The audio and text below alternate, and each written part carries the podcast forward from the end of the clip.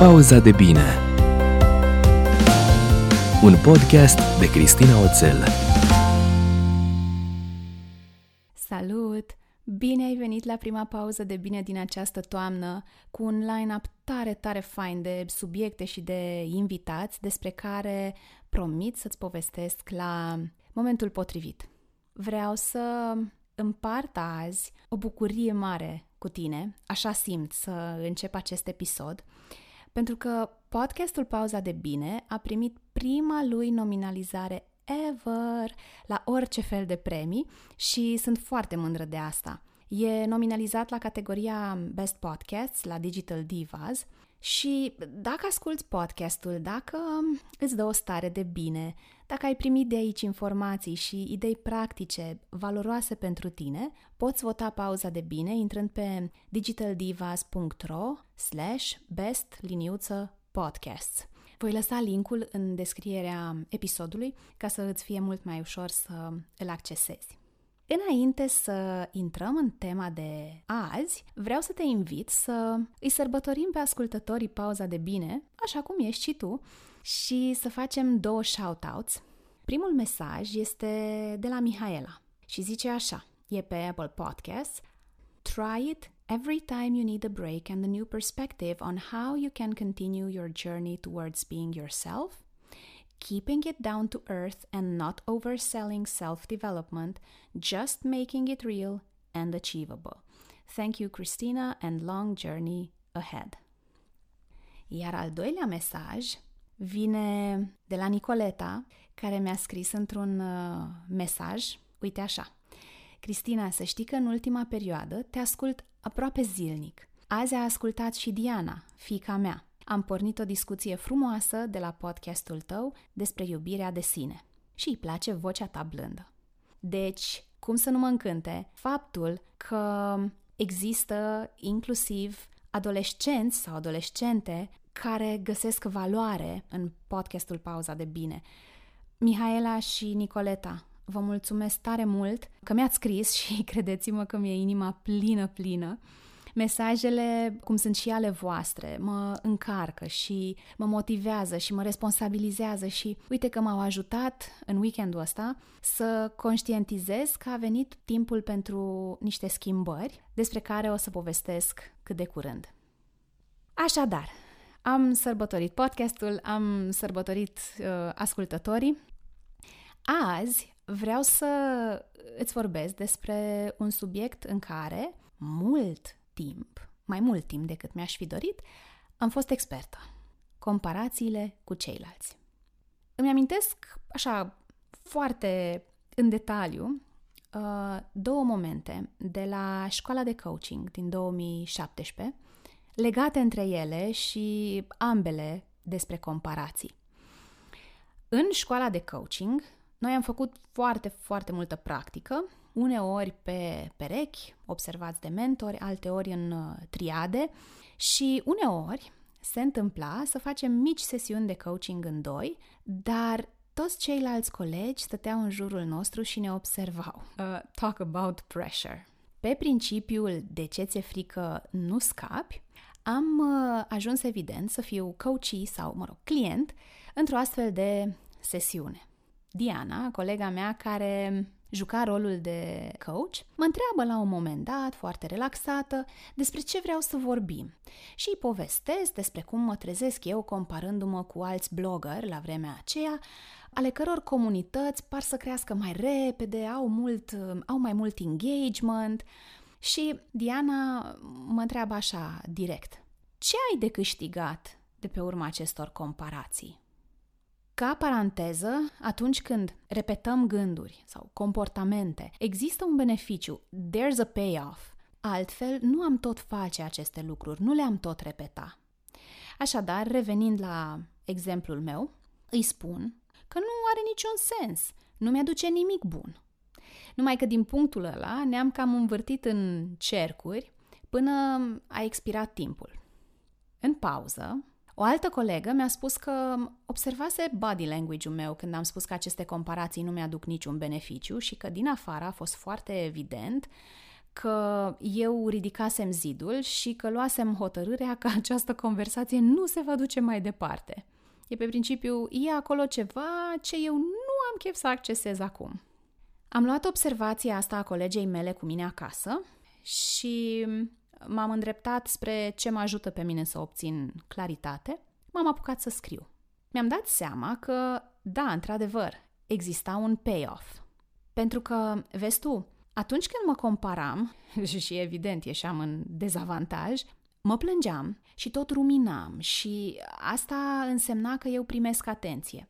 Pentru că atunci când eu sufăr că lumea asta e nedreaptă și că munca mea de pe blog nu e apreciată, că nu e relevantă pentru oameni și deci eu nu sunt relevantă, primeam atenția persoanei care mă plângeam, deseori soțul meu, căruia îi mulțumesc pentru răbdare, și mă simțeam așa, uh, mă simțeam în felul ăsta importantă și văzută.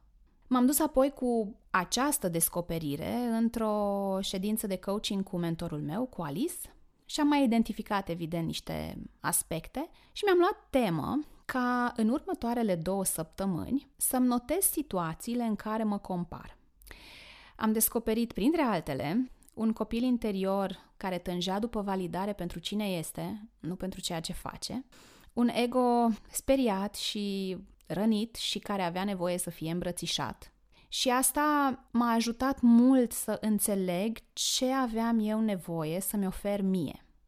Dar ce m-a adus cu picioarele pe pământ într-un mod, nici nu știu cum să-i spun, palpabil și acționabil, a fost să citesc ce îmi notam în fiecare situație observată.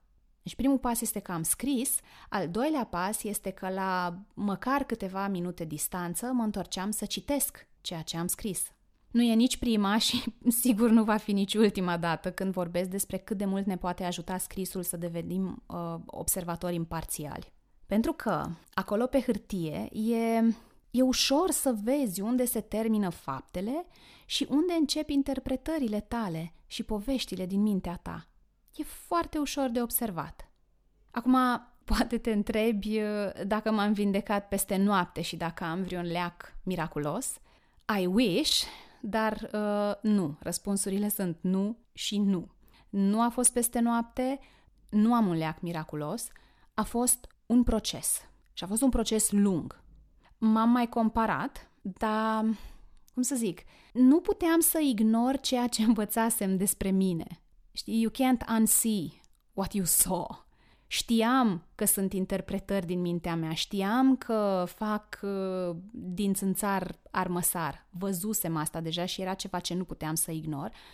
Așa că de fiecare dată deveneam tot mai conștientă de cât de mult rău îmi făceam și de cât de nedrept era să mă compar până la urmă cu alte persoane, alese în mod aparent aleator și care se tot schimbau. Am lucrat foarte mult cu mine, asta trebuie să recunosc din capul locului. Mi-am clarificat drumul profesional pentru următorii ani și, ca să vezi, on a side note, bloggingul, acela despre care vorbeam eu în ședințele respective de coaching și tema pe care eu mă tot comparam și mă răscomparam și îmi plângeam de milă, deci bloggingul, la modul acela de a scrie zilnic, ca pe vremea când Sara era mică și dormea mult, Alex era la uh, grădiniță și eu puteam să scriu mult și într-un ritm susținut, eram constant prezentă, nu mai e de ceva timp pe lista mea de priorități. A avut o perioadă de glorie în care simțeam să fiu acolo, după care am început să lucrez pe cont propriu, da, mi-am dat demisia, am început să lucrez la, nu-mi place să-i zic așa, dar fie, la afacerea mea și să-mi fructific cât pot eu mai bine ani de experiență din training și din coaching. Am învățat să mă iubesc, să îmi găsesc și să-mi apreciez unicitatea și îți spun sincer că nu știu când a fost ultima dată când m-am comparat cu altcineva și I hope to keep it this way. Mă mai uit la ce face competiția? Da. Mă deranjează succesul altora? Nu. În schimb, mă inspiră și, și în loc să mă gândesc că eu sunt mai praf sau că eu nu voi reuși, mă încurajez pentru că dacă altcineva a reușit, înseamnă că e ceva doable și că voi putea și eu. The funny thing is, dacă vrei, că nu odată mi s-a întâmplat să îmi exprim admirația față de acești oameni despre care eu vorbesc și asta să deschidă ușa spre niște conversații autentice și vulnerabile, iar ei să-mi spună cum că nici la ei iarba nu e așa de verde cum se vede de afară sau că la rândul lor mă admiră pentru diverse, nu știu, abilități sau rezultate. În plus, mi-am făcut un accomplishment board. E un tool despre care eu vorbesc uh, destul de des și pe blog și în cursuri.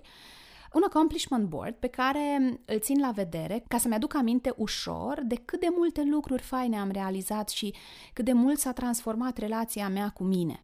E ca un vision board pe o foaie A3 orientată landscape pe care poți pune poze, uh, cuvinte, mici semne sau simboluri, numele proiectelor, cifre și orice realizări de care ești mândru sau mândră. Cam astea sunt foarte pe scurt etapele prin care am trecut eu în povestea asta cu comparațiile. Și acum, pentru că am vorbit destul despre mine, vreau să vorbesc despre tine. Și vreau să-ți fac trei recomandări. Dacă ar fi să te gândești la asta, în ce aria a vieții ai tendința să te compari? Sau dacă faci asta în mai multe arii ale vieții, poate și în carieră, poate și acasă, și în relațiile cu prietenii, care sunt momentele sau care sunt circumstanțele care declanșează nevoia asta de a, de a te compara. God knows că în era asta digitală oportunitățile pentru comparații sunt peste tot, dar vreau să ții minte ceva. Când te compari cu ceilalți, ce faci de fapt este să compari starea ta interioară cu starea exterioară a altuia. Și de cele mai multe ori faci asta în momentele tale mai puțin strălucite, așa -i? Și chiar nu meriți să-ți faci asta. Nu meriți să-ți faci asta. Și aici vine prima mea recomandare pentru tine. Fă exercițiul pe care l-am făcut și eu. Notează timp de două săptămâni fiecare situație în care te compari. Încearcă să înțelegi ce declanșează acest comportament și care este beneficiul pe care îl obții uitându-te mereu în curtea vecinului. Ce ai de câștigat? Pentru că odată ce devine clar ce nevoie hrănești prin comparațiile cu ceilalți, poți căuta modalități sănătoase de a satisface acea nevoie. Conștientizarea este foarte importantă în procesele astea de transformare, de evoluție personală, pentru că nu poți schimba lucruri de care nu ești conștient încă. Apoi, e minunat dacă ai modele pe care le admiri și care te inspiră să crești, să te dezvolți. Dar, și aici fac a doua recomandare, dacă chiar vrei să te compari cu cineva, compară-te cu tine.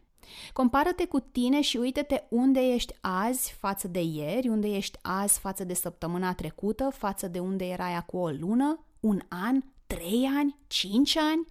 E singura comparație care te poate ajuta să crești.